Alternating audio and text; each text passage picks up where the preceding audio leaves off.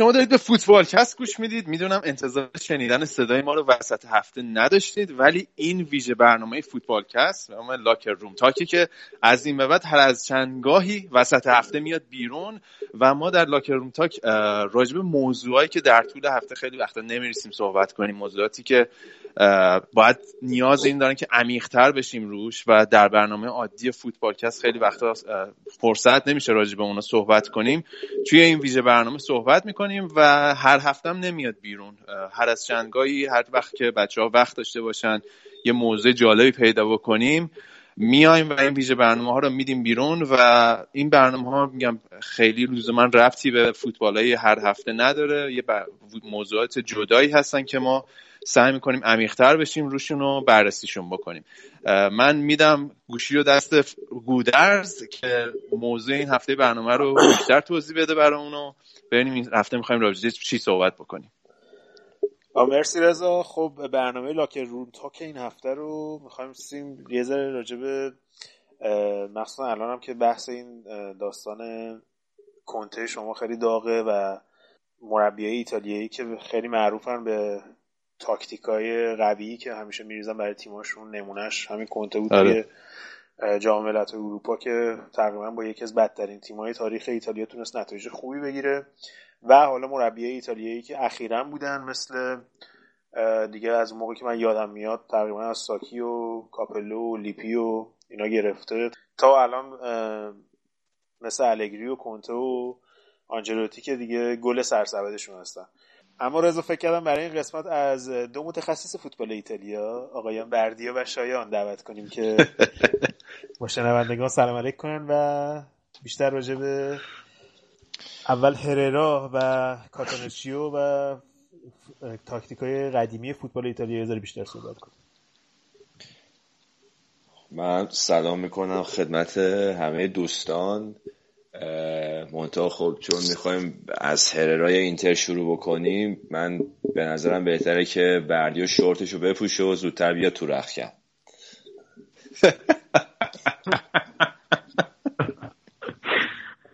آقا ما هم سلام می‌کنیم و اینکه وسط هفتم بالاخره ما رو کشوندیم پای برنامه. اینجا هم برف اومده لازم به توضیحه که امروز ایمیل اومده همه چی تعطیله. ما از خوشحالی اومدیم برنامه ضبط کنیم.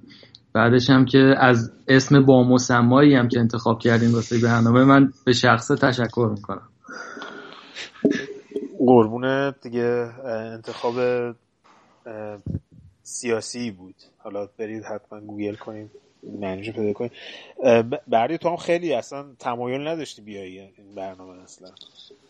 من مقاله‌ای که ترجمه کردم و باید بخونم. من هیچی عادیم نیست. آقا ما خیلی خوره ایم ما داریم وسط هفته برنامه ضبط می‌کنیم. بهش فکر کنی. ولی خب بریم بریم. ایراد نداره یه مش آدم بیکار تازه مثلا. واقعا نمی‌دونم. خب بردی اول راجبه یه ذره راجبه این آقای نمی‌دونم می‌خوای بیشتر اول راجبه خود هررا صحبت بکنیم یا راجبه همین تاکتیک معروفش کاتانوچیو که تقریبا میشه گفت با هررا به اوج رسید. آره. اصلا راجبه آره فکر کنم راجبه شخص هررا بگو چون خیلی ها مثلا شاید اصلا اسم هررا به گوششون نخورده باشه مربی دهه 50 60 و این صحبت هاست. می‌خوای تاریخچه از خود شخصش بده و بعد بریم راجبه تاکتیکاش حالا دقیق تر بشیم. آره والا ما اولش که فقط اسم این آقا رو شنیده بودیم. می‌دونستیم که یه مربی افسانه ایه و خیلی مربی های این مدلی هم بودن مثل رینوس میشل و و قدیمی ترها و اینا. ولی خب هیچ وقت راجبش یه آماری نگرفته بودیم که این بابا چی کاره بوده چی کار کرده. چرا مثلا از اون دهه از اسم مربی های ای و خیلی صاحب سبک فقط این یه دونه اومده بالا؟ یعنی هم دوره با این مثلا زیاد تو مربی نمیشنوی که مثلا دهه چهل دهه پنجا انقدر اسمش highlight باشه. این یکی از بیشتر دوست دارم الان راجع یعنی بحث تاکتیکی و کاتناچیوشو که حالا می‌کنیم. شما هم همتون که استادشین ولی بیشتر دوست داشتم من راجع به زندگی شخصیش و اون سبک و سیاق مربیگری صحبت کنم. واسه اینکه ما وقتی که من همینطور مرور کنم داستانشو خودتونم متوجه میشین که این بابای خیلی از صاحب سبکای امروزیه. یکی از بزرگترین کسایی بوده که فوتبال دنیا تا حالا به خودش دیده. و حتی من فکر می‌کنم اگر حتی امروز هم مربیگری می‌کرد باز برای گفت باز بر... حرف برای گفتن داشت. خیلی مدلش قبل از اینکه شروع بکنی در موردش یه چیزی اضافه بکنم اینجا. هررا کسی بود که کلا چی میگن سیر تحول مربیگری تو فوتبال به قبل و بعد از اون تقسیم میشه. تا قبل از اینکه هررا بیاد مربی توی تیم فوتبال یه نقش فرعی بوده. یعنی همیشه مثلا مثلا کاپیتان تیم نفر اول بوده کسی بوده که همه رسانه همه مردم تماشاش روش زوم می‌کنن اصلا مربی تو حاشیه تو سایه بوده. حتی یه موقع بازیکن ها خیلی ازش حسابم نمیبردن. اما بعد از هررا کم کم نقش مربی به عنوان نفر اول تیم و حتی باشگاه جا میفته تو دنیای فوتبال. حاجی کل مقاله بردی رو گفتی دیگه. گفت تاشو گفت. دو ساعت یه نکته ای من بگم.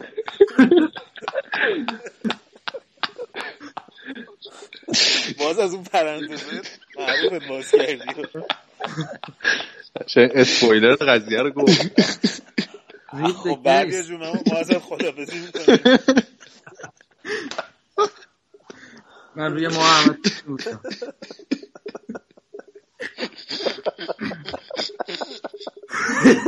محمد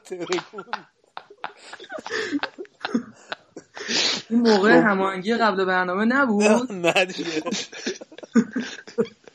حالا بعد یه زاویه دیگه به این قضیه نگاه کن. بذار اون چیزش می‌کنم. اون یه اگه تیکه می‌خوای اصلا هر رو ببند بریم سر مربی بعد. بیشتر به کنته صحبت کنیم.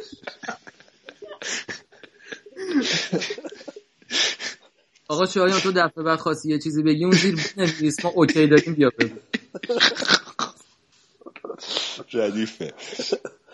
بگو بردیا جون شایان بگو. آخه تازه هم خوابیده بود الان بیدار شده قشنگ سرحال سرحال ردیف آره رجوع کردم به اطلاعات قشنگ گذشتم. دیدم خب چی دارم واسه اون آس رو کنم؟ گفتم بگم همین اول خب آقا بگو مثل که مرد ساده ای بوده روی چیز میخوابیده روی حسیر میخوابیده و اینا.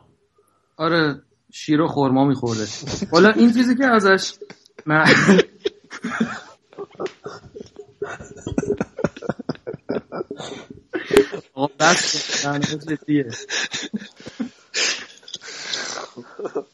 آقا از این چیزی که به امروز در کتاب ها و یادداشتهایی که ازش مونده اینطور گفتن که خیلی دیکتاتور معابانه رفتار می‌کرده خیلی با دیسیپلین بوده.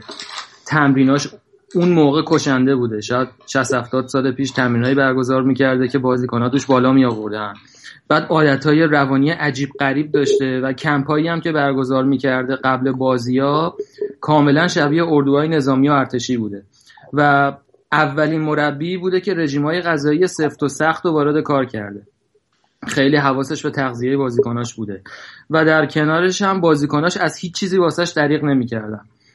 این آقای هررا دو دوره طلایی داشته. یه دونه 58 تا 60 در بارسلون و یه دونه 60 تا 68 1960 تا 1968 در اینتر. و اصلیتش آرژانتینی بوده و اول اولم مثل که از اسپانیا کارش خودش رو شروع کرده یعنی این سه تا پاسپورت داره و آرژانتینی آرژانتینیایی اصل بوده. سه تا پاسپورت داشته و آره با اسپانیا شروع کرده.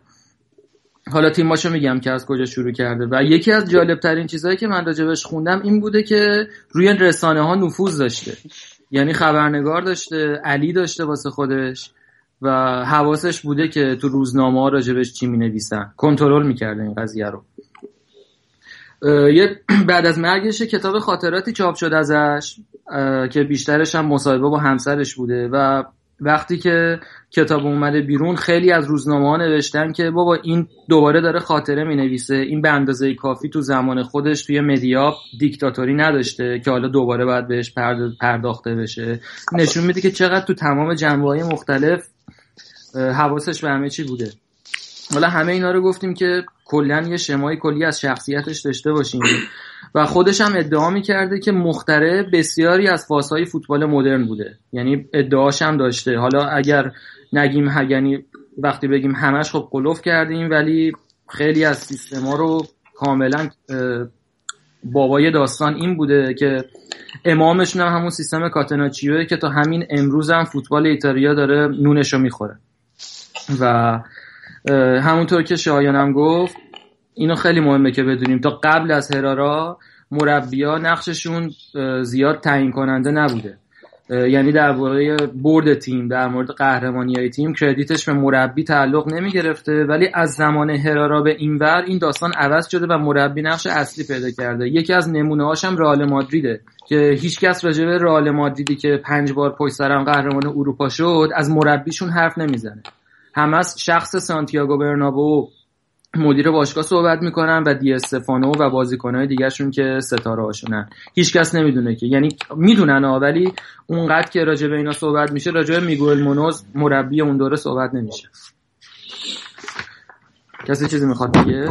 حالا قبل از بریم سراغ تاکتیکش و اینا خیلی همینجور که صحبت کردی خیلی بحثای روانی و اینا رو وارد فوتبال کرد. مثلا وقتی که تو اینتر بود یکی همون بحث این بود که خیلی از تماشاچی ها خیلی استفاده می‌کنه. یعنی اون اصلا این مفهوم یار دوازدهم و اینا رو میگن. مثلا هررا وارد داستان کرد که چجوری تماشاچی ها که یا تشویق بکنن و نمی‌دونم چجوری تیم حریف رو تحت فشار بزنن اینا. بعد من یه جا حتی میخوندم که روی بازیکناش هم بد جور کلید بوده. یعنی یه بازیکن رو که از تیم خط زده بوده چون بهش گفت چون توی مصاحبه قبل بازی گفته بود ما اومدیم روم مثلا که با روم بازی بکنیم. بعد مثل که گفته بوده که تو چرا نگفتی ما اومدیم روم که ببریم؟ چرا گفتی اومدیم بازی بکنیم با روم؟ مثلا. آدم کلید خیلی خفنی بوده از این نظر ها.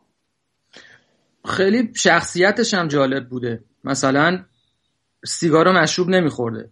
و کاملا یه مرد خانواده اصولی و کلاسیک بوده مثل همه ماها.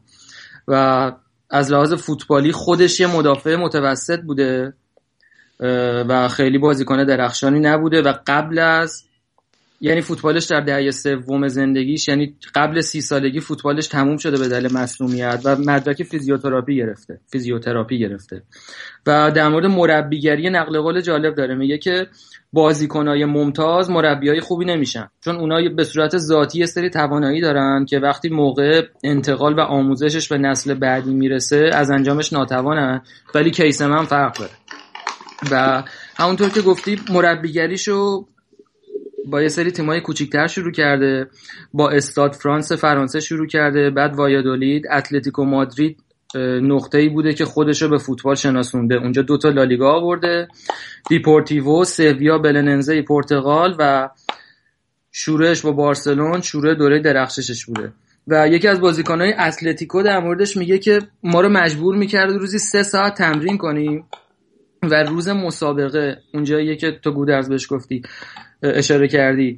روز مسابقه بدون اینکه بازیکنها باشن تنهایی می‌رفته تو زمین و شروع می‌کرده تماشاگرها و هوادارا رو تهیج می‌کرده.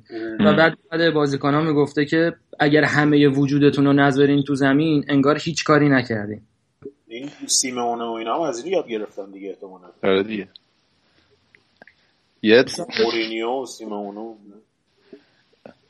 مورینیو که اصلا چیز بود دیگه. یعنی هم موقع که اینتر میلان بود همیشه بهش می‌گفتن هررای سانی.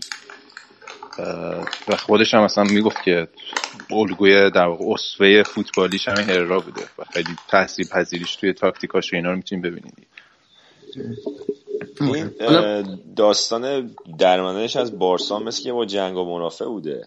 حالا بذار اول بارساشو بگم. یه یه کوتاه بگیم که تو بارسا چیکار کرده. بعد از بارسا در اومدنش هم سال 58 1958 دوران اوج رئال بوده. و بارسا صرفا برای مقابله با قدرت و حکومتی که مادرید داشته تو فوتبال اسپانیا می‌کرده هرارا رو به خدمت می‌گیره.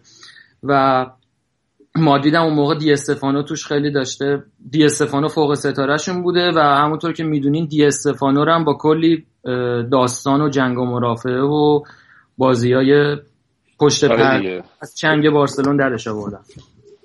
آره وقتی تو پرانتز تو پرانتز وقتی هم که لوئیس فیگو از بارسلونا اومد رئال مادرید وقتی امضای قرارداد می‌کرد دی استفانو بغلش وایساده بود دیگه. که مثلا همچین چی میگن دوم فیگو دوم کسی بود که یعنی به اندازه اومدن لوئیس فیگو از بارسلونا به رئال مادرید همون موقع اومدن دی استفانو از رئال مادرید از بارسا به رئال جنجال برانگیز بود. از اون مدل بود که مثل که از تو هتل یواشکی کشیدنش بیرون بردنشون وری. چون یه جورایی کارش با بارسلون تمام شده بوده. حالا خلاصه بارسلونه اون دوره ستاره درسته که تو اسپانیا و اروپا زیاد کام روا نبوده ولی فوق ستارهایی داشته مثل لوئیس سوارز و کوبالا. اون لوئیس سوارز اسطوره که بعدا وارد اینتر شد و کوبالا که رضا یه چیزی راجع به کوبالا می‌خواستی بگی؟ کوبالا؟ نه این برنستین تورینو آخرین نفری که از اروپا شرقی نجات داد قبل از اینکه کمونیستا بتونن چیز کنن همین کوبالا بود.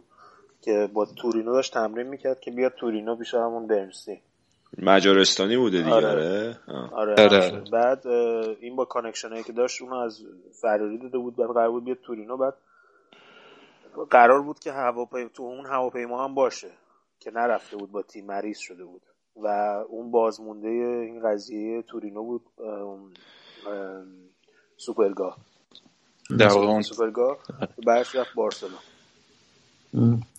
حالا با ورودش به بارسلون متدای خودش هم شروع کرده پایه‌گذاری کردن دیگه. روزی سه جلسه تمرین واسهشون میذاشته و از همون جلسات اول اینا شروع می‌کردن بالا آوردن و حالشون بد شدن و قش و ضعف کردن ولی این این چیزا حالیش نبوده. مثلا لوئیس سوارز گفته که فوق العاده حرفه‌ای بود و هیچ گونه رحم و مروتی نداشت.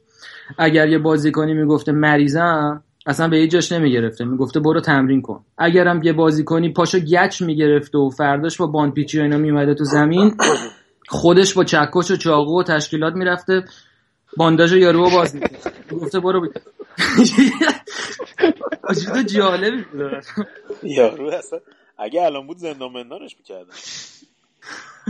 آره دیگه. فکر کنم اصلا این بره الان آرسنال. همچی مربی. خلاص اینجوری بوده که از جزئی ترین مسائل هم نمیگذشته. بعد گل کاراش هم اینجا بوده که بارسلون موقع مدیر اجرایی داشته به اسم لو L O W E لو. بعد این یه خاطره خیلی قشنگ و سازنده تعریف می‌کنه. میگه یکی از بازیکنها گیج می‌زد سر تمرین. کلا تمرکز نداشت و یه چند وقتی بود که مشکل دار به نظر می‌رسید.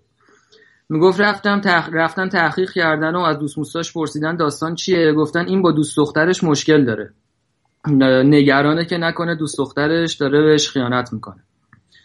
میگه باشگاه یه کارگاه خصوصی است آه باشگاه اول تلاش کرده که رابطهشون رو به هم بزنه. اصلا دختره رو خط بزنه بفرسته اول فرستاده.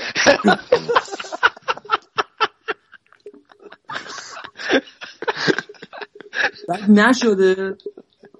کارگاه خصوصی گرفتن که ببینن واقعا دختره داره چیت می‌کنه یا نه. ببینن که آمار دختره چیه. کارگاه خصوصیه. بعد یه مدت میاد میگه من هیچ چیزی پیدا نکردم.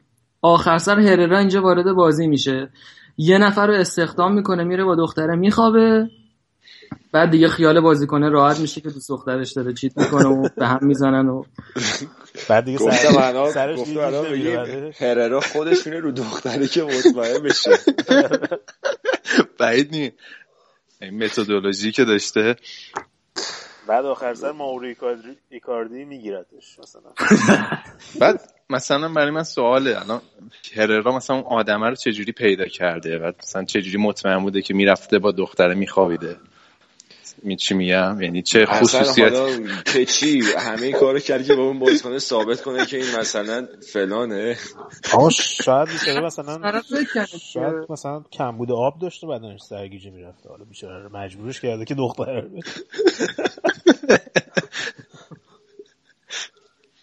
فشارت پایین بوده مثلا یه آب میوه میخوردی چیزی. حالا ببینی اصلا دختر تو قبل قضیه هیچ کاری هم نکرده. همون میگه برای که ثابت کنه. بعد از اون دیگه هیچ کس تو جهت تمرین جرئت نمی‌کرد مثلا گیج بزنه. من عاشق این پیشنهاد خلاقانشم که وسط این همه راه چی به ذهنش رسیده. خودش این کاره بوده دیگه قشنگ. بعد خلاصه که یه درک عمیق و خیلی درونی از ها و شخصیت اونا داشته و قشنگ سوراخته های همه رو بلد بوده. جهانبینی خاصی داشته. یه درک عمیقی از زنای کاتالانی داشته اون موقع چون قضیه مال بارسا خب حالا می‌خوای خود از تاکتیک های توی زمینش هم بگو برامون. حالا بذار یه تیکه دیگه هم بگم که مثلا تو کاتالونیا بیشتر آخه عامل روحی روانیش خیلی واج... خیلی مهم بوده. یعنی فقط اینطوری نیست که راجع به تاکتیکش بگیم. از نبوده که بازیکن‌ها رو وحشی می‌کرده میفرسته تو, زمین.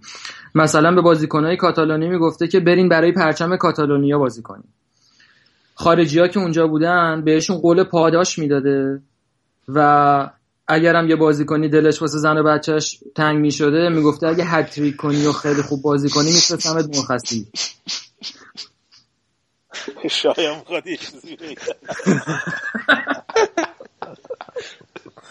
گفتم شاید تهدیدش می‌کنه کسی دلش واسه زن منو داشتم به همون فکر می‌کردم آره. نه مثلا می‌گفته دلتون تنگ نشه زنت مثلا داره الان با یکی دیگه میخوابه نگران خیلی خوب. فصل رو با برد چهار هیچ مقابل رئال آغاز می‌کنه. یعنی همون تمرین های سه جلسه در روز و پیش فصل موفقش از همون اول فصل تیم رو زیر رو می‌کنه. مقابل رئال بازی رو یه چهار هیچ بازی با رئال رو می‌برن و متاسفانه مدت کوتاهی بعد مشکلاتش با بازیکنها شروع میشه. که سرآمدش هم کوبالا بوده. که حتی حالا وارد جزئیات درگیریش با کوبالا نمیشم ولی کاری کرد که تو نیمه نهایی باشگاه اروپا نام کوبالا رو از لیست خط زد و رفت و برگشت سه یک جلوی رئال باختن. ولی با این حال اون دیسیپلین و اون شخصیتش اجازه نداد که کوبالا بازی کنه. حتی اگر به قیمت باخت تیمش تموم بشه.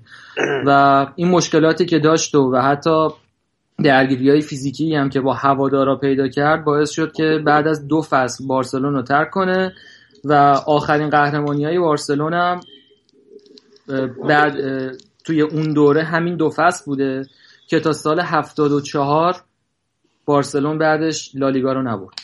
البته اینی که میگی الان تو دوره مدرن همه مربی بزرگ همین کارو می‌کنن. یعنی بازیکن یه جفتک بندازه خطش می‌زنن هر چقدر بزرگ باشه. نمی‌زنن دیگه. الان موردش همین دیبالا. خطش ند برای یه بازی اینتر.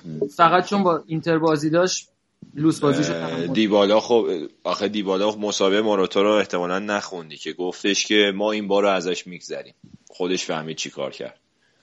خب مسئله همینه. مسئله اینه که خب ببین شدت و ضعف هم داره دیگه.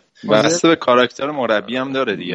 بعد مختلف مثلا من الگری و مثلا جزء حالا اون دسته حساب نمی‌کنم. من اینی که میگم مثلا راجع به فرگوسن و لیپی دارم صحبت می‌کنم.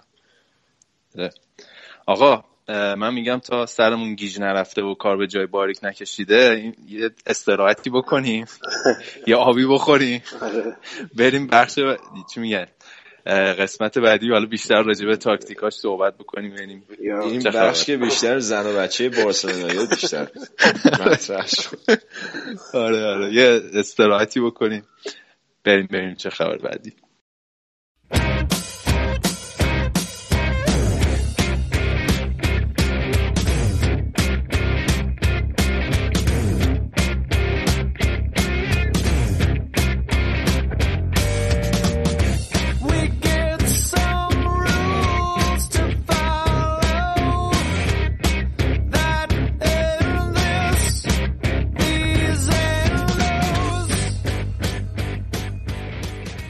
خب بردیه بریم سراغ تقریبا دورش تو اینتر. شاید میشه گفتش که تو بارسلون موفق ترین دورش بود تا با موقعی که رفت به اینتر. تو بارسلون مشکلی که داشت این که تو اروپا موفق نبود. ولی پس از اینکه حالا اونجا به سری مشکلات خورد و حاشیه شد 1960 آنجلو موراتی بابای این آقای ماسیمو موراتی معروف و قول نفتی ایتالیا با یه قراردادی آوردنش اینتر و اینتر سال آخرین جاماش مربوط به سالهای 53 و 54 بود و فصل قبلی و قبل از اینکه هررا بیاد و رده چهارم تمام کرده بودن. مطابق معمول با ورودش به اینتر شروع کرد اون سبک و سیاه خودش جا بندازه و ساندرو ماتزولا اسطوره اون موقع فوتبال ایتالیا میگه که تا قبل از اون کسی راجب مربیات تو کالچو چیزی نمی‌گفت. ولی با اومدن سریا شروع کرد به شناختن هررا و پس از مدتی مهر خودش رو پای فوتبال ایتالیا زد و از کارهای انقلابی که کردن این که بهترین گلزن فصل, فصل پیششون آنجلیلو رو با 33 تا گل و لیدر تیم پیچی که بعدا راجبش یه صحبت کوچولویی می‌کنیم و همون با شروع کار به دلیل مشکلات انضباطی از لیست گذاشت بیرون و یه جوری چی میگن؟ مهر خودش رو زد. چی میگن گربه رو دم هتل کشت. و البته این ناگفته نمونه که تمام این اقتدارش و تمام این قدرتش رو از آنجلو موراتی گرفت. چون اون همه جوره پشتش وایستاده بود و یه خرید توپل هم واسش کرد. لوئیس سوارز از بارسلون دنبال خودش آورد اینجا. لوئیس سوارز برنده توپ طلا بوده. اگر یعنی اگر بخوایم بدونیم که چه بازیکنی بوده برنده توپ طلا رو از بارسلون برده اینتر. توی کتابی هم که پس از مرگش منتشر شد کاملا دستورالعملهای مشخصی برای تحریک و تهییج سکوها داشته همون جوری که شایان اولش گفت. و توی کتاب تاریخ فوتبال ایتالیا نوشته یا یه بابایی نوشته که سال 2006 بابایینو اسمشو می‌دونم. اسمش. جانه.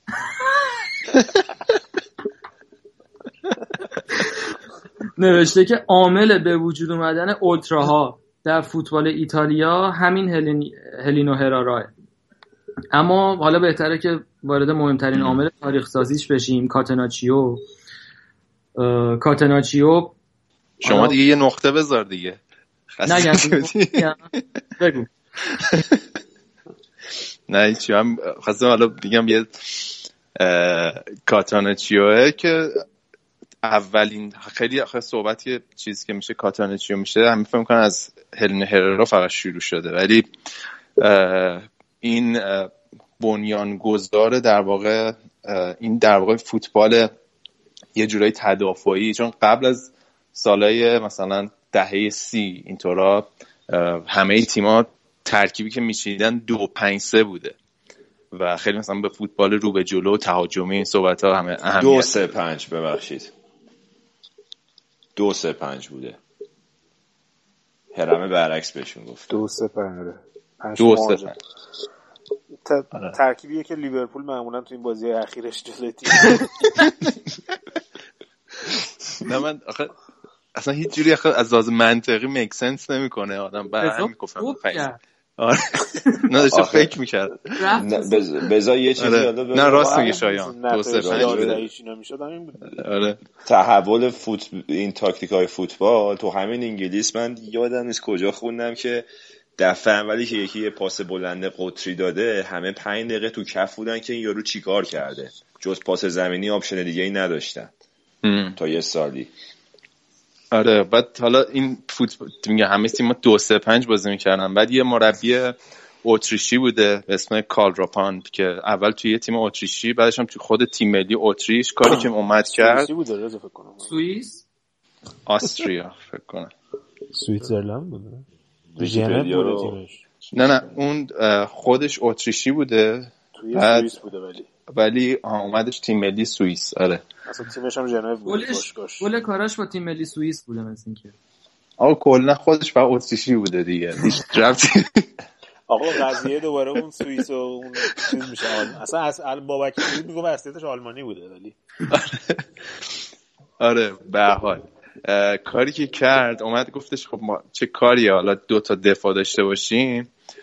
به جای دو تا دفاع این سیستم چهار دفاعی رو معرفی کرد اصلا به فوتبال. و انقدر این کار مثلا عجیب بود که توی جام جهانی که بازی کرد توی مقدماتی جام جهانی هم تیم ملی انگلیس رو زد هم تیم ملی آلمان. بعد بعد از اون شد که اصلا سیستم چهار دفاعه وارد ایتالیا شد و تیمای ایتالیایی کم کم شروع کردن استفاده کردن از سیستم چهار دفاعه مثل میلان. اسمش چی بود؟ این مربی راوان. راپان. کال راپان. R A P P A N آره بعد این سیستم وارد ایتالیا شده که مثلا حالا میلان و اینا کم کم شروع کردن از این سیستم استفاده کردن.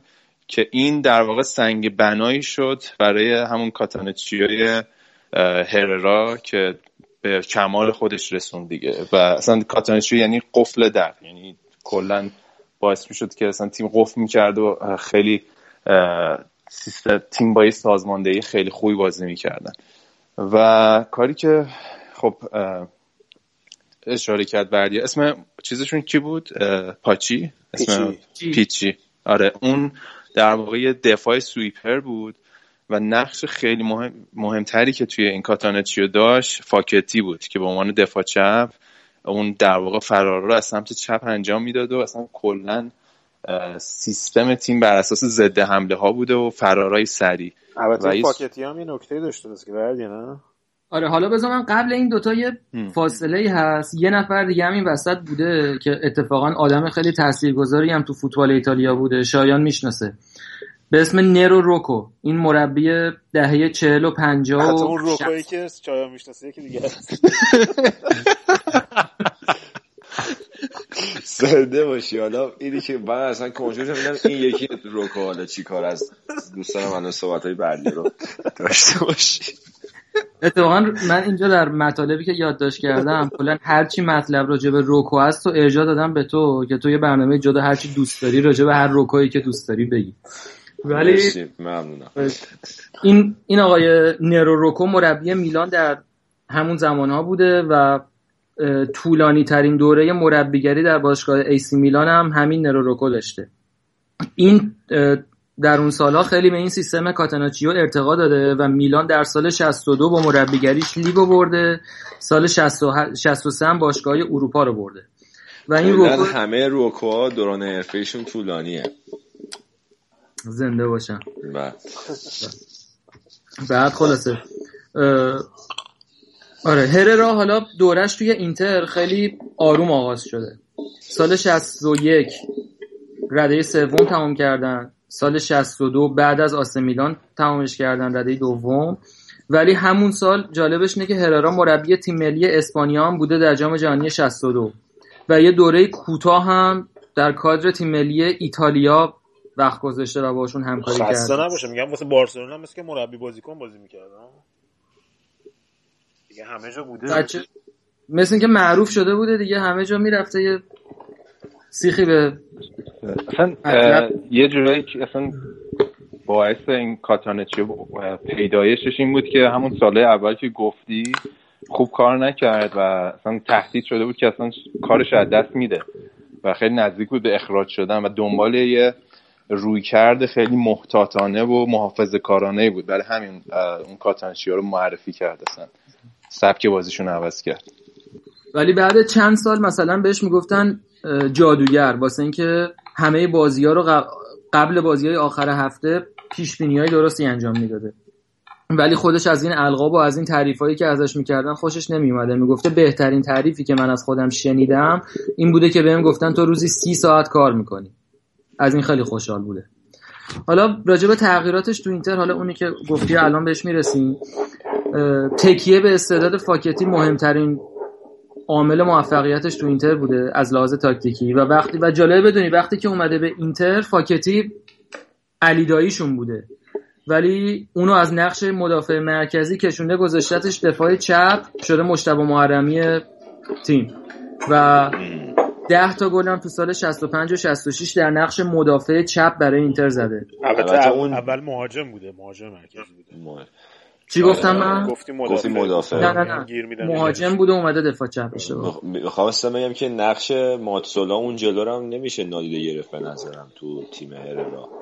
درسته. ماتسولا که فرزند اون والنتینوی کبیر آره، بود. آره. آره. که بوده خیلی سعی کردن که اون سیستم در واقع کاتانچیا رو تقلید کنن توی فوتبال ایتالیا ولی خیلی موفق نشدن به خاطر همون فاکتور فاکتی. یعنی یه مهاجم در واقع دفاع چپی که می‌تونست اون نفوذا رو انجام بده. و خب کلا فوتبال مستقیم رو یه جورایی معرفی کرد دیگه و کلا یه مونترای یه فلسفه موتوی داشت یه فلسفه داشت که می‌گفت باید کمترین میزان مالکیت توپو داشته باشه. یعنی دقیقا همه حرفی که مثلا مورینیو می‌زنه اون موقع اون می‌گفت که تیمی که مالکیت بیشتر داره بیشتر خط اشتباه می‌کنه. و دلیل اصلی اون که اصلا دوی سوارز هم آورد همین بود که می‌خواستیم بازی سازی از عقب و انجام بدن و سری توپو در واقع توی فاز ضد حمله توپو ببرن جلو. نمونهش لستر پارسال دیگه رانیری و لستر بله. کمترین مالکیت توپو توی لیگ انگلیس داشتن تقریبا تا هفته های آخر. ولی لیگو بردن. خودش هم دقیقا همچین نقل قولی داشته. میگه که پاسهای کم و کوتاه برای رسیدن به دروازه استراتژی من بوده. یعنی قشنگ جا برای دیریبل و سوسول بازی و این داستانا نداریم. الان نمونه تو فوتبال امروز می‌بینیم دیگه. حالا اول مورینیو بوده بعد این سیمونه است. اینا همشون حالا نمیگیم تأثیر پذیر از اون بودن ولی اون اولین کسی بوده که 60 70 سال پیش این سیستم ها رو پایه‌گذاری کرده. سال 64 که اولین موفقیت اروپاییش با اینتر با برد 3 1 مقابل رئال مادرید بوده در واقع سالی بوده که اینا تو سری آ قهرمان نشدن. قهرمان سری آ اون فصل بولونیا بوده. ولی اینا رئال مادرید رو بردن و این بردشون مقابل رئال شروع دوره افول دی استفانو و پوشکاش در رئال بوده. و همینطور از نظر شخصی هم از میگوئل مونیز مربی وقت رئال انتقام گرفته. چون این همون مربیه که دو تا سه یک وقتی تو بارسلون بود بهش باخت. و توی اون فینال مادریدیا روی فاکتی خیلی حساب کرده بودن و کلا کل استراتژی مادرید شده بوده بستن فاکتی. ولی خب هررا مربی باهوشی بوده و اون بازی فاکتی حتی یک دونه نفوذ هم نداشته. و یه جورایی نقشه های تاکتیکی مادریدیا رو چی میگن؟ نقشه براب کرده بوده. رکب زده بهشون. آره بعد آریگوساچی راجبش میگه که هررا مربی نبوده که از اول با یه سبک شروع کنه. میگه که اون ابتدای مربی هجومی بوده. ولی کم کم با عقب کشیدن سوارز و ارسال پاسای بلند تغییر سبک داده.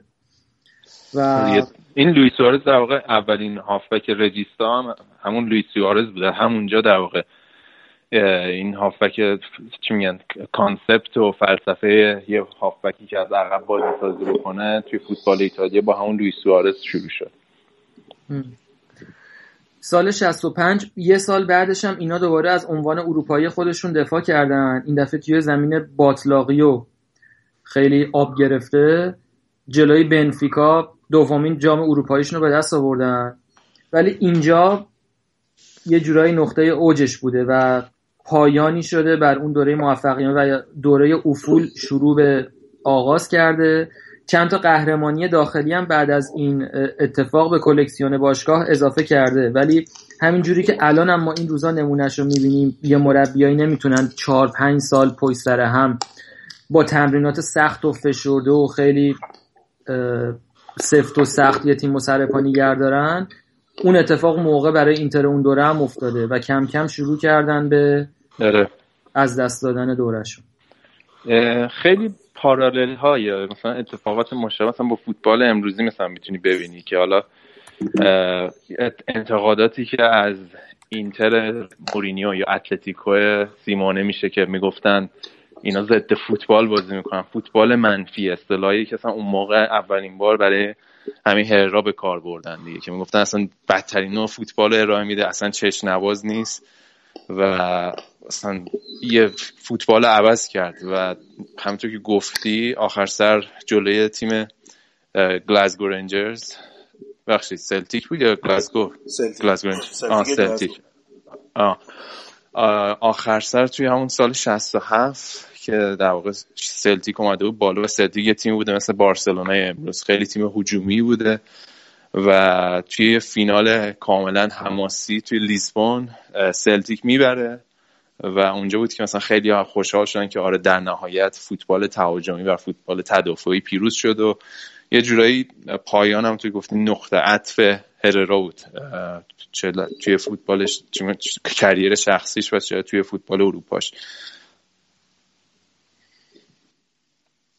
آره حالا بعد راجبه اون تیم سلتیک هم یه ذره صحبت کنیم که جاکستین مربیش بود و تقریبا میشه گفتش که سر الکس فرگوسن الگوش بوده این جاکستین به عنوان کسی که اولین تیم بریتانیایی که جام اروپا رو بردن و بعدش دیگه از ده هفته لیورپول اومد جاشون رو گرفت. ولی اونا تقریبا پیشرو این داستان بودن که خود جاکستین هم خیلی خیلی آدم جالبی بوده از نظر نوع مربیگری و کرمایی که میریخته و بازیکن‌ها رو چجوری مدیریت می‌کرد بعد بعد از صحبت کنم برنامه جدا.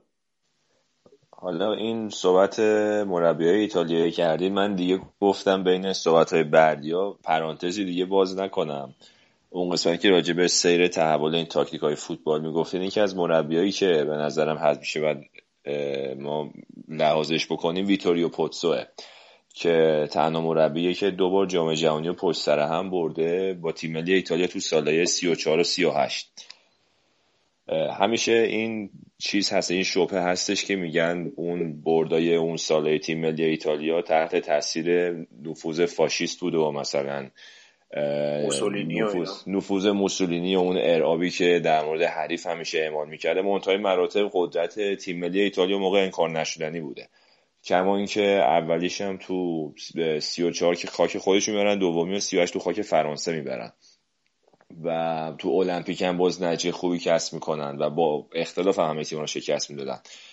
ویتوریو پوتسو تو اون سالا یه تحول عظیمی باز تو همون تاکتیک های فوتبال وجود میاره. میاره سیستم دو سه دو سه رو معرفی می‌کنه یا بهش W W می‌گفتن. چون انگار دو تا W تو هر نیمه زمین شما گذاشتی بازیکن. formation حالت W داشتن. که اینطوری هم تو میانه زمین تجمع می‌کردن که هافک هم از خط دفاع می‌تونستن خوب حمایت بکنن هم واسه موقع حمله خیلی سریع می‌تونستن به خط حمله اضافه بشن. و میگم جزء مربی های تاثیرگذار اون دوره بودن منتهای مراتب اینا الهام گرفته بوده از آرم فولکس که اون موقع چیز هیتلر رو تعمین می‌کردن اونش دیگه نمی‌دونم ولی چیزه. خیلی اون موقع آوانگارد بوده دیگه اندیشش تفکرش. یه چیزی هم داشته که میمد از این بازیکنهای دورگه که تو فوتبال ایتالیا بهش اوریوندی میگن استفاده می‌کرده که خیلی هاشون آرژانتینیایی بودن که مهاجرای ایتالیا اصل بودن. دوباره برگشته بودن به ایتالیا. حالا تو سال اخیرم شاید من خودم اولین خاطرم تقریبا از فوتبال جام جهانی 90 که یادم توی خود خاک ایتالیا بود بعد ویچینی بود مربی ایتالیا آزلیو ویچینی. آره. که یادم ایتالیا سوم شد خودکشی کرد. خودش از چیز انداخته بود پایین. البته اون موقع می‌گفتن. من چک نکردم که مثلا شایعه بود. اخبار فرنگی نمی‌کنم بذار چک ولی مثل که زنده مونده بوده خلاصه. بعد یعنی میگن از این داستان که مثلا ایتالیا توی خاک خودش نتونسته بود جام جهانی ببره و نه اینقدر ناراحت بوده که چیز بوده. ولی خب بعد از اون آریگو ساکی اومد دیگه. تقریبا فوتبال ایتالیا رو گرفت دست خودش. حالا هم شاگرداش بعد هم مثل کاپلو و اینا که اومدن. چیز دیگه به تقریبا اون جامو به مارادونا باختن. مارادونا حسبشون کرد تو نیمه آره. نهایی. انصافا هم اون دوره قدرتمندترین تیم بودن. می‌شد گفت که واقعا استحقاق قهرمانی داشتن ولی تو نیمه نهایی بد بد شانسی خوردن مارادونا و پنالتی هم زد به البته فکر اون بازی رو من فکر می‌کنم که تو, تو پنالتی ایتالیا برد باخت دیگه. من آره فکر می‌کنم رو به گویکوچا باختن. آره منطقه مراتب اگه تیم دیگه ای بود تو جریان بازی ترتیبشو می‌دادن. مسئله اینجا بود. چون اون ایتالیا خیلی قوی بود واقعا. کلا حالا برگردیم به بحث اولیمون. فکر کنم کلا همه تاکتیک هایی که امروزه توی فوتبال مدرن استفاده میشه یا کلا اکثر تاکتیک یا توی ایتالیا به وجود اومدن یا توی ایتالیا در واقع به بلوغ رسیدن و به شکوفا شدن. یعنی مهد تاکتیک فوتبال توی ایتالیا بود. حالا مثال های خیلی زیادی هست. مثلا همون تامین ترکیب 3 4 3 که الان کنته داره استفاده می‌کنه. اینم یه جورایی توی فوتبال انگلیس به وجود اومد. از اولین بار استفاده شد بعد رفت توی ایتالیا. همون تیم ال گران تورینو حالا راجب ارپشتاین و اینا باید یه برنامه جدا بزنیم. اونجا بس هم به تکامل رسید. حالا و... این راجبه چون اون سال گفتی یه چیزی راجبه انگلیس رو نمی‌دونم اون موقع تیم ملی بریتانیا بوده یا انگلیس رو نمی‌دونم. اما اینا یه حماقتی می‌کنن تو اون سالا تا موقع جنگ جهانی دوم. اینا خودشون رو قطب اول فوتبال دنیا می‌دونستن و بقیه تیما رو اصلا به حساب نمی آوردن برای همین تو تورنمنت هم شرکت نمی‌کردن چون افت می‌دونستن برای خودشون که برن با کشورهای دیگه بازی آره. کنن برای همین هم اصلا شاید افتخار ایتالیا رو الان فضلا انگلیس گرفته بود تو اون سالا. بعد برای همینم وقتی که ایتالیا دیگه قدرت خودش رو تو دنیا ثابت کرد یه بازی دوستانه فکر کنم رفت و برگشت تو خاک ایتالیا و انگلیس گذاشتن که اصلا یه جنگ بکش بکشی شده بوده. حالا من یه نکته ای می‌خوام بگم. می‌خوام ببینم شما موافقن یا نه. این مربی های دفاعی به این سبک که تیمای جنگنده دفاعی فول دفاع و من تو من و پرس می‌ذارن دوره هاشون تو تیماشون کوتاهه. هیچ کدومش رو نمی‌بینی که تو مثلا یه دوره بلند مدت بتونن موفق بشن. همشون بعد سه چهار سال به پت پت میفتن در واقع. مجبورن باشگاه رو عوض کنن. یه بار یه ویژگیشون رو بگی من دوره هاشون تو باشگاهاشون بلند مدت نیست. مربی که فشار میارن رو بازی مربیای مربیای دفاعی و پرسنگی. آره. خب به خاطر اینکه از به نظر من مثلا همین داستانی که با سیمونه و اتلتیکو مادرید در اومده دیگه از نظر ذهنی و روحی روانی و بدنی واقعا اون فشار رو نگه داشتن. برای یک تیم سخته به نظر من. طولانی مدت. صحبت آردا توران وقتی رفته بارسلونا خیلی روک راست گفته من دیگه واقعا نمی‌تونستم واقعا نمیکشیدم. انقدر بدوم دلیل اصلی که دارم از اتلتیکو مادرید میرم همینه.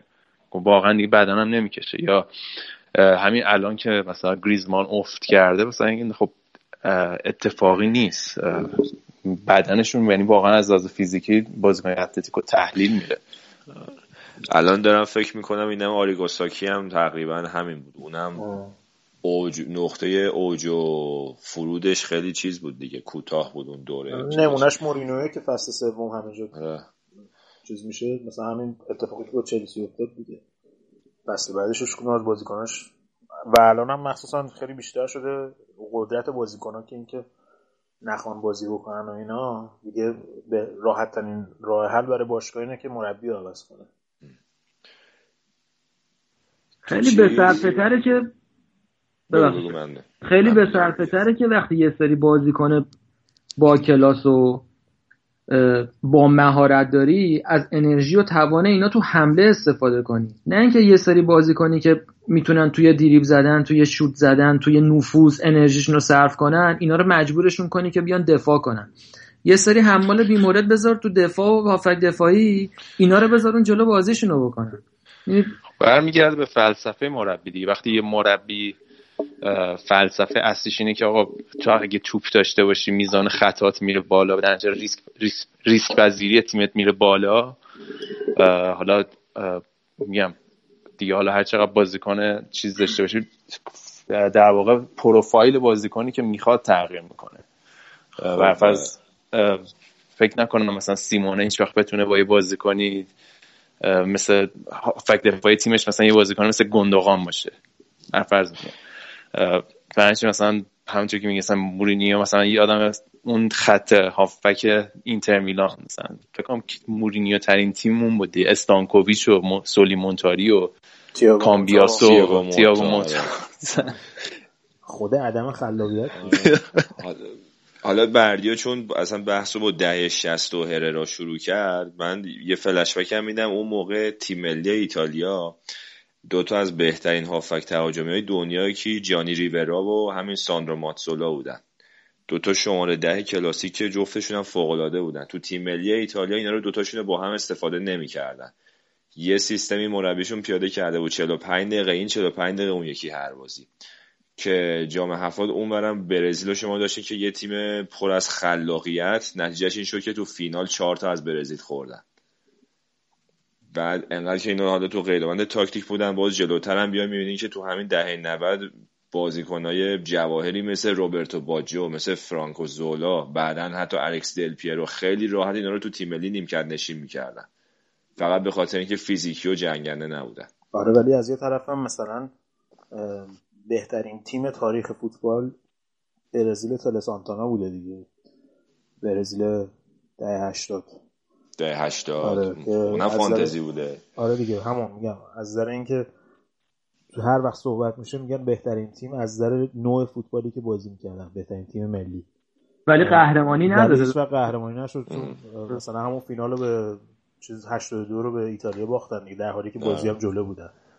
یا 86 رو به چیز به فرانسه باختن در حالی که بازی برزیل فرانسه بهترین بازی قرن شد. پارسا توی سال 2000 90 هم با آرژانتین باختن. آره. با گل بازی قرن چیز مگه نبود؟ ایتالیا آلمان نبود؟ همون هفتاد. نه بازی قرن برزیل فرانسه. 86 بود. که برزیل تو پنالتی باخت که کاپ چیز کارکا پنالتی نزد تو کارکای ناپولی. آره. اون گلش ده سال آرم اخبار ورزشی بود. آره دیگه می‌زنه میچرخه می‌زنه. حالا یعنی منظور که حالا به نظر من به نظر من اون نوع رفت اون نوع بازی که حالت دفاعی هستش و فلان اینا روی ضد هم اینا به پروفایل تیمایی که آندرداگ هستن بیشتر می‌خوره. یعنی به تیمایی که می‌خوان حالا تیمای بزرگتر رو شکست بدن. و اون هویت خودشون رو پیدا بکنن. تیمایی که معمولا مثلا حالا دیگه ما توی سال اخیر دیدیم تیمای سر الکس فرگوسن بارسلونا اینا این کار نمی‌کنن. چون بعد از یه مدت تماشاچی دنبال چیزای بیشتری هستن. یعنی دنبال بازی چش نواس هستن. الان مثلا این سیمونه به همین مشکل خورده. خواسته یه ذره تحول بده تو تیمش اون هویت اصلیشو از دست داده دیگه. یه جور دیگه هم میشه نگاه کرد. اینا وقتی که آندرداگن به قول تو خب میرن دفاعی بازی می‌کنن تیمای دیگه هجومی اینا با سیستم ضد حمله و گل می‌خوان چیز کنن. ولی بعد از دو سه سال که موفق میشن دیگه آندرداگ نیستن. دقیقا دیگه دیگه آندرداگ نیستن. وقتی موفقیت رو دست آوردن دیگه. هیچی واسه تماشاچی یه بیشتری می‌خوان در تیم‌ها هم در مقابلشون میان همون سیستم خودشون رو خودشون می‌ذارن. خلاصه اینجوری شد که ما اومدیم تهران. بحث رو ببندیم دیگه آره دیگه. بچه صحبتی نمونده. شاید کالچوپولی نمی‌خوای بگی؟ مثلا ما این برنامه لاکر روم رو به دو دلیل گذاشتیم. یه دلیل اصلیش این بود که بردیا هفته پیش مقاله راجع به هررا ترجمه کرده و وقت نشد راجعش صحبت کنی. دلیل بعدیش هم اینه که شایان می‌خواد چهار سال راجع به کالچوپولی صحبت کنه وقت نمیشه. آخر سال بعد باز همون برنامه بین مریض آره. آره برای همین این دوتا برنامه ضبط بشه دیگه. فکر نکنم دیگه این لاکر رومو بدیم بیرون. اصلا من بعدش استفا میدم میام بیرون. رسالت خودم رو دیگه انجام دادم. آقا حالا برای بستن برنامه این الگری میگن داره انگلیسی یاد می‌گیره مثل که قراره بیاد لیگ برتر. بابا این از این جوای روزنامه انگلیسی. آخه من حالا این همه تیم چرا آرسنال هستن؟ رو چه حساب؟ چون فقط آرسنال مربی می‌خواد سال دیگه. تیم انگلیسی هر فصل همشون مربی می‌خوان. تو این چند سالی که شما نگاه بکنی الان مثلا دوباره لابا سال بعد پپ نگیره میگن حالا سیتی مثلا الگریو می‌خواد. ولی به نظر می‌رسه که دیگه از یوونتوس زده شده. نه آقا ونگر میمونه. اون یوونتوس نه چیز نیست. نه اصلا تو این ور که هیچ سیگنالی نیستش. بعد حالا مثلا کیس مشابه اگه مثلا من فقط پوگبا بود که باز اونم رسانه انگلیسی یه سال قبل شروع کرده بودن که اون یه ایجنت بود که مینو دیگه بود. اون داستانش اون مثل کنته میشه دیگه. الگری هم مثلا می‌دونه تو تو یوونتوس باشه خب قهرمان میشه تو اروپا که به جایی نمی‌رسن. بعد این مدت یه در واقع چالش جدید می‌خوان دیگه. این به زرس یه جوری به زرس قاطع میگی تو اروپا به جایی نمی‌رسن که من نمی‌دونم واقعا. مثلا نکنه فکر می‌کنی چلسی و کنته قراره مثلا به جایی برسه تو اروپا؟ ولی خب بارسلونا هم احتمالاً سال دیگه مربی بخواد دیگه. اونم هستش. حالا به بارسلونا اصلا نمی‌خوره سیستمش. حالا یه جالب برای اینکه بحث ببندیم بیایم به دوران حاضر. آقا نبندیم زوده. نه دیگه حالا من اینو گفتم مدل بردیه بردیه مدل این بچه هستن مهمونی میرن بعد برن نریم آقا به ما ایمیل زدن که لاس مدرسه کنسل همه چی تعطیل ما چیکار کنیم فشار برو بریم. کن دیگه. یه روز که ما حوصله داریم. آقا یه دو تا داستانه. این الان شاختری مربی ایتالیایی حال حاضر الگری و کنتن دیگه. حالا آنجلوتی که از نظر تاکتیکی به صورت زیاد قوی نیست. راست رو بخوای. ولی حالا چند سالی هم هستش ولی آنجلوتی لش کرده دیگه. آره دیگه ول کرد دیگه. سه تا جام اروپا برده دیگه می‌خواد چیکار؟ چیزی واسه از دست دادن نداره چیزی واسه دلش واسه آب و هوای ونکوور تنگ شده به نظرم. بیاد آره مشکل کمر اینام داره دیگه. بعد دو تا این دو تا خیلی جالبه که تقریبا میشه گفت کنته نوع مربیگریش مربیگری هستش که روی بازیکن الان مثلا ویلیام گالاس میگفتش که این بازی چلسی آرسنال پشت کنته نشسته بود. می‌گفت تا حالا تو عمرم نشده بودم که یه مربی انقدر داد بزنه سر بازیکناش. خب؟ این نوع مربیگریش اینجوریه که تمام کوچکترین جای بازیکنها رو تعیین می‌کنه. و با روحیه دادن و نمی‌دونم اینجوری با تغییراتی تقریبا مثلا بیشتر نوع مربیگریش اینجوری هستش که میاد نقص های تیم رو برطرف می‌کنه. مثلا اون کاری که با ایتالیا کرد.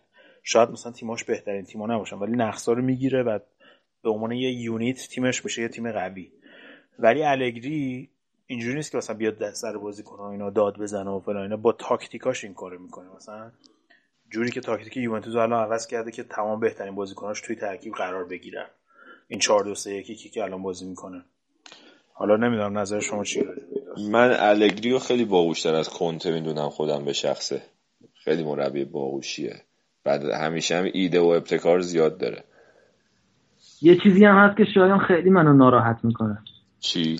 این دیوالا خیلی خوبه لامصب دیوالا آره آره. ولی آخه من در چیز صحبت گودرسی میگه به حال مهمترین شیفت تاکتیکی تغییر تاکتیکی این فصل فوتبال اروپا رو کنته انجام داد دیگه. یعنی حالا هر چقدر چی میگن روحی روانی باشه ولی کلا اون سیستمش بود که اصلا ماهیت تیم رو یه جوری عوض کرد. آره ولی از روی نیاز بود.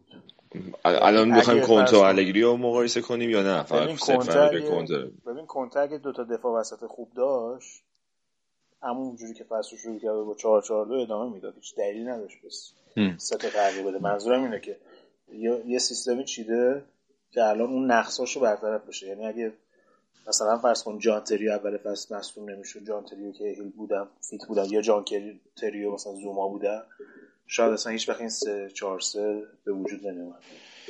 یه چیزی راجع به مربی ایتالیایی به طور کلی می‌خواستم بگم. الان تو این فصل تو باشگاه های اینتر میلان و فصل قبلم روم.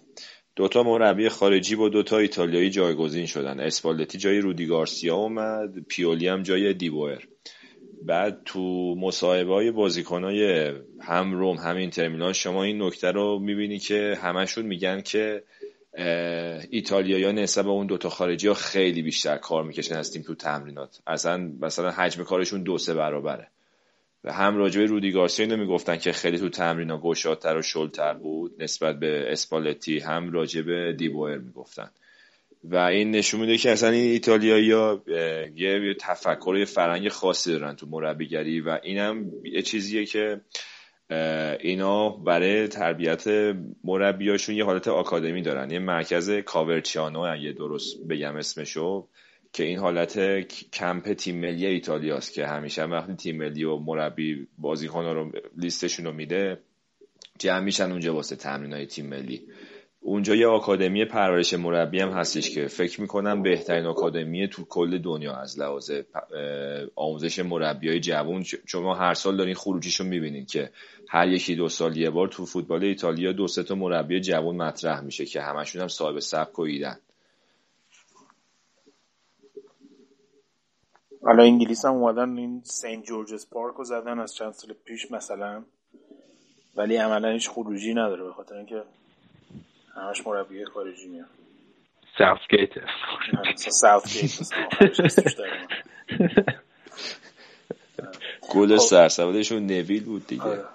خب آقا جمع جور کنیم دیگه بردی هم بشینه دیگه بقیهش خودش زب کن آقا اینم بگو اول بگو کارانکا چی کار الان داره برگه کار توضیح راجع به کارانکا بده. ما کارانکا میدرزبروه دیگه.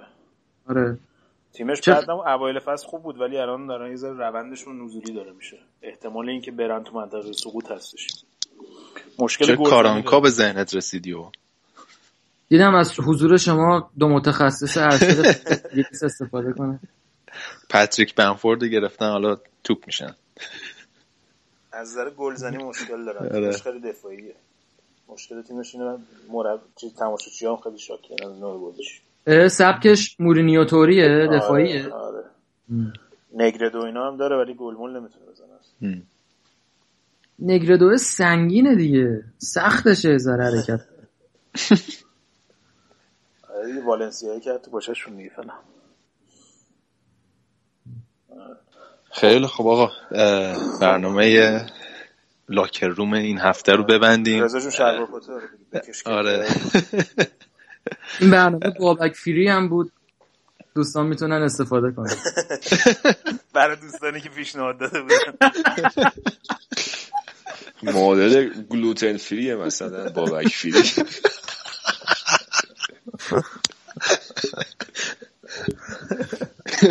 آرامشی داشتیم آره. بله خب بعد پادکست رو مثلا صحبت آره دیگه هم خدای فوتبال و این حرفا. ولی حالا آخر هفته دوباره با فوتبالکست برمیگردیم. برنامه روال چی میگن؟ روال عادی. ولی خب این برنامه های ویژه است. برنامه های timeless هر موقع بخواین می‌تونین گوش بدین. موضوعیتش چی میگن؟ محدود به زمان خاصی نیست. فوتبالکست رو توی صفحه فیسبوکی ما صفحه اینستاگرام و تلگرام follow بکنید. برنامه رو کانال تلگرام میاد تلگرام dot فوتبالکست و صفحه SoundCloud SoundCloud dot com فوتبالکست می‌تونید برنامه رو اونجا گوش بدین. برین صفحه اینستاگرام ما برای ما کامنت بذارین. نظرتون راجع به این برنامه locker room بگین به ما چون این اولین برنامه است که ما ضبط کردیم. خیلی مشتاقیم که نظرهای شما رو هم راجبش بدونید بچه ها دیگه خدافزی کنین دیگه. خدافز خب من خدافزی می‌کنم در راستای فرمایشات رضا اگه موضوع خاصی می‌خواین راجبش صحبت بشم پیشنهاد بدین لطفا که ما در جریان بذاریم که بتونیم این کالچوپولیو هر چقدر شده بندازیم عقب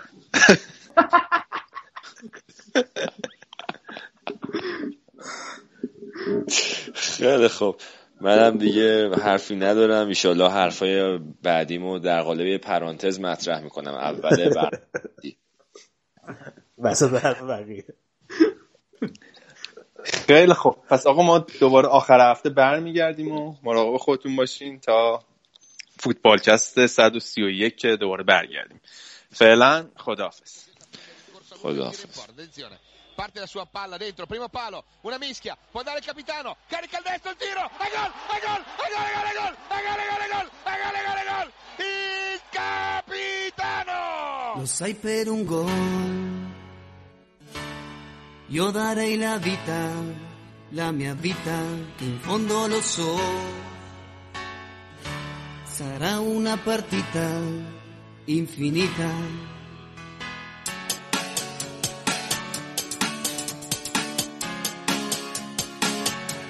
el sueño que ho, è un coro che sale a sognare, se giù dalla notte,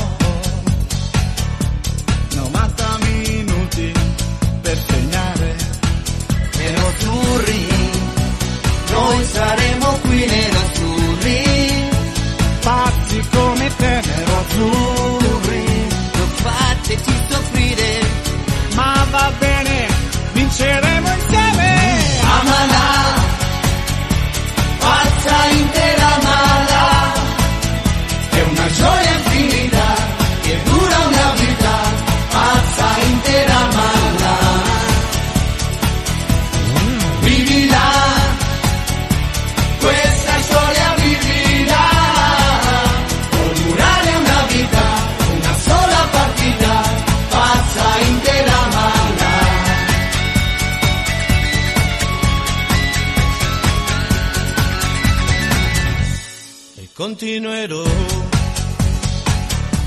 Il sole nel vento, la mia festa, e sempre vivrò, sempre vivrò, con questi colori nella testa.